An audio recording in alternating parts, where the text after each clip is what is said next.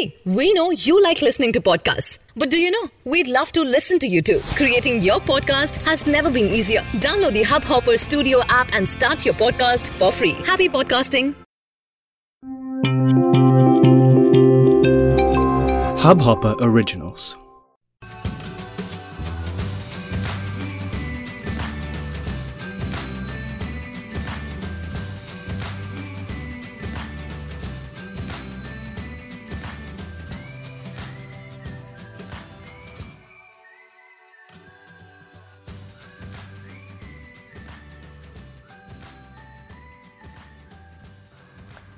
Hello, नमस्कार अनादाब स्वागत है आपका इस पॉडकास्ट में, जिसका नाम है pretty and formal book review brought you by Hubhopper और मेरा नाम है कृति। तो पेश है इस पॉडकास्ट का पहला एपिसोड और आज के एपिसोड में हम करने जा रहे हैं एक ऐसे ही स्पेशल बुक की रिव्यू जो है साइन ऑफ़ इक्शवाकू ये बुक लिखी है अमीश त्रिपाठी ने, जो कि एक फ़ेमस कंटेम्प्रेरी फिक्शनल राइटर है। वो एक आई भी हैं और साथ ही साथ एक I I M pass out भी, जो कि पूरे वर्ल्ड में अपने काफ़ी popular book series Shiva trilogy के लिए जाने जाते हैं। तो अगर आपने शिवा ट्रायोलॉजी पढ़ी है तो अब तक आप अमीश त्रिपाठी के लिखने के अंदाज से ज़रूर वाकिफ हो चुके होंगे। इतना तो आपको भी पता होगा कि उनकी किताब आपको भी पन्ने पलटने पर मजबूर कर देगी। स्पेशली अगर आप लिटरेचर पर ध्यान ना देते हुए, उनकी स्टोरी बिल्डिंग पे ध्यान दें तो। उनकी किताब की लैंग्वेज थोड़ी मीडियम इंग्लिश रखी गई है, जो कि ऑलमोस्ट हर कोई समझ सकता है। पर स्टोरी उन्होंने काफ़ी इंगेजिंग तरीके से लिखी है। बेसिकली वो एक लिटरेरी पॉप स्टार के नाम से जाने जाते हैं।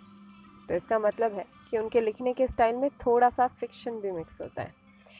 जो कि कहीं से भी गलत नहीं है, क्योंकि वो माइथोलॉजिकल कैरेक्टर्स ज़रूर चुनते हैं, पर कहानी अपने हिसाब से बिल्डअप करते हैं।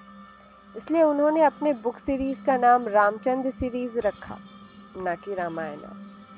तभी उन्होंने इसकी स्टोरी के साथ भी थोड़ा एक्सपेरिमेंट किया है। जैसे कि इस बुक में कुछ चीज़ें हैं कि राम यहाँ सबके चहेते नहीं हैं, बल्कि ज़्यादातर लोग उन्हें यहाँ पसंद नहीं करते। इंक्लूडिंग उनके अपने पिता, महाराज दशरथ। मंथरा को उन्होंने काफ़ी रिच कैरेक्टर बताया है। रादर देना दासी, जो दशरथ से भी कहीं ज़्यादा पावरफुल और रिच होती हैं। कुछ नए किरदार भी हैं इसमें, जिनका रामायण में कोई डिस्क्रिप्शन नहीं है।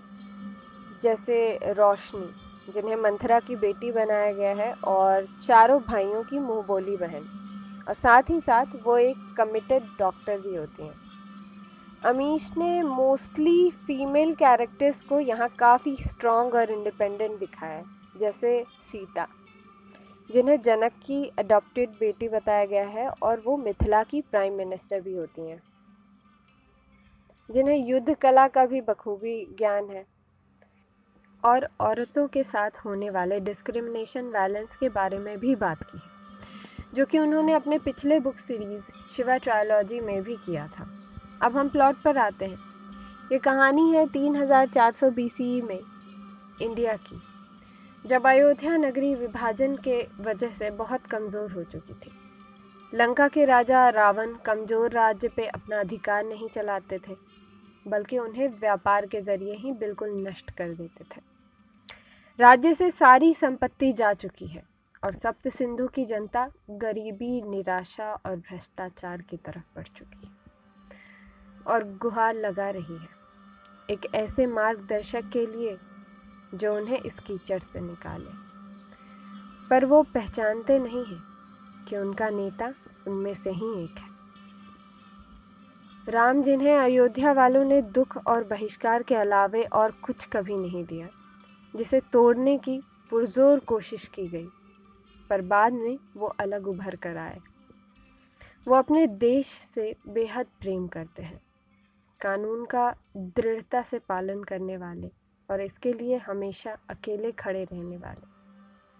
जिनकी लड़ाई में उनका साथ देते हैं, उनके चारों भाई और उनकी पत्नी सीता।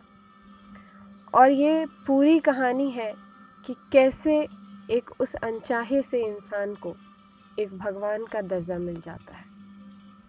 कैसे वो लोगों के दिलों में अपनी एक जगह बनाते हैं। उस विपरीत परिस्थिति को बिल्कुल उलट कर रख देते हैं। इस किताब में अच्छाई और बुराई दोनों ही है। अमीश का ये मानना है कि अच्छाई और बुराई दोनों एक ही सिक्के के दो पहलू हैं। अच्छाई में भी कहीं ना कहीं थोड़ा अंधेरा ज़रूर होता है और बुराई में थोड़ी अच्छाई। जैसे अगर कहानी को देखा जाए तो कहीं ना कहीं राजा महाराजा अपनी ही प्रजा पर अनजाने में उन्हें कष्ट पहुँचा रहे होते हैं। और असुर अपने प्रजा की खुशी देखते हैं। और यहाँ असुरों को एक अलग दृष्टिकोण से दिखाया गया है कि अगर वो बुरे हैं तो क्यों है और कैसे बने? उन्होंने बाकी डिटेल्स पे भी काफ़ी ध्यान दिया है, चाहे वो किसी जगह के डिस्क्रिप्शंस हों या किसी इंसान के डिस्क्रिप्शंस हों या एक्शन के सीन्स हों। सबको उन्होंने काफ़ी ब्यूटीफुली डिस्क्राइब किया है। जैसे कि सीता का इंट्रोडक्टरी सीन जिसमें उनके फ़िज़िकल फीचर्स और एक्शन सीन्स को डिस्क्राइब किया गया है। उन्हें एक शाय और रिज़र्व दिखाने के बजाय अमीश ने उन्हें फियरलेस और प्रोग्रेसिव लेडी के रूप में दिखाया है। सीता के बैटल स्कार्स को भी यहाँ उनके खूबसूरती में इंक्लूड किया गया है। अमीश ने इसमें खूबसूरती और शक्ति का एक ऐसा मेल दिखाया है जिसके ज़रिए उन्होंने खूबसूरती को एक नया आयाम देने की कोशिश की है। इसमें जितनी भी फीमेल कैरेक्टर्स हैं इंक्लूडिंग सीता मोस्टली को काफ़ी इम्पावर्ड दिखाया गया है।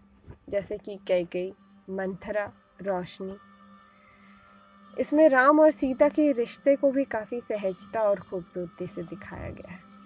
हर एक सीन आपको कल्पना करने पर मजबूर कर देगा। मेन मेल कैरेक्टर्स को भी इसमें काफ़ी प्रोग्रेसिव और अंडरस्टैंडिंग दिखाया गया है।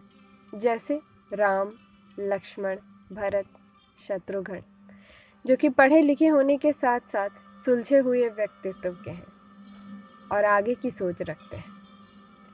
सबसे बेहतरीन चीज़ इस किताब की ये है कि इसके हर एक कैरेक्टर्स एक ह्यूमन अवतार में है, जो कि हमारी माइथोलॉजिकल कैरेक्टर से बिल्कुल अलग है। क्योंकि इंडियन माइथोलॉजी में इन कैरेक्टर्स को भगवान का दर्जा दिया गया है। कुल मिलाकर ये किताब अपने आप में ही एक पूरा पैकेज है, जिसमें आपको थोड़ा एक्शन रोमांस पॉलिटिक्स सब देखने को मिलता है। वो भी इंडियन मैथोलॉजी से रिलेट करके। शायद इसलिए भी ये इंडिया ही नहीं वर्ल्ड में भी काफ़ी पॉपुलर हो गई। तो अगर आप एक माइथोलॉजिकल फिक्शन लवर हैं तो it's a good read for you और अगर आपको ये बुक रिव्यू पसंद आया हो then please follow and subscribe to our channel thank you and have a good day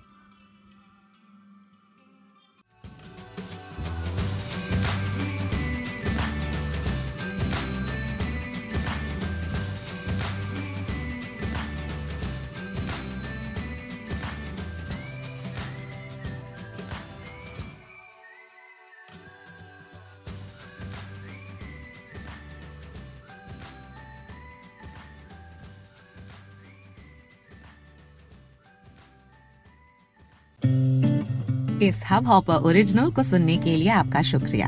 अगर आप भी अपना पॉडकास्ट लॉन्च करना चाहते हैं तो हब हॉपर स्टूडियो वेबसाइट पे रजिस्टर करें और एक मिनट के अंदर अंदर अपना खुद का पॉडकास्ट लॉन्च करें। यही नहीं स्टूडियो देता है आपको पूरी आज़ादी कहीं भी, कभी भी अपना पॉडकास्ट लॉन्च करने की सिर्फ़ तीन आसान स्टेप्स में। तो साथ में अपना पॉडकास्ट शुरू करने के लिए तैयार just hop on Hubhopper simply content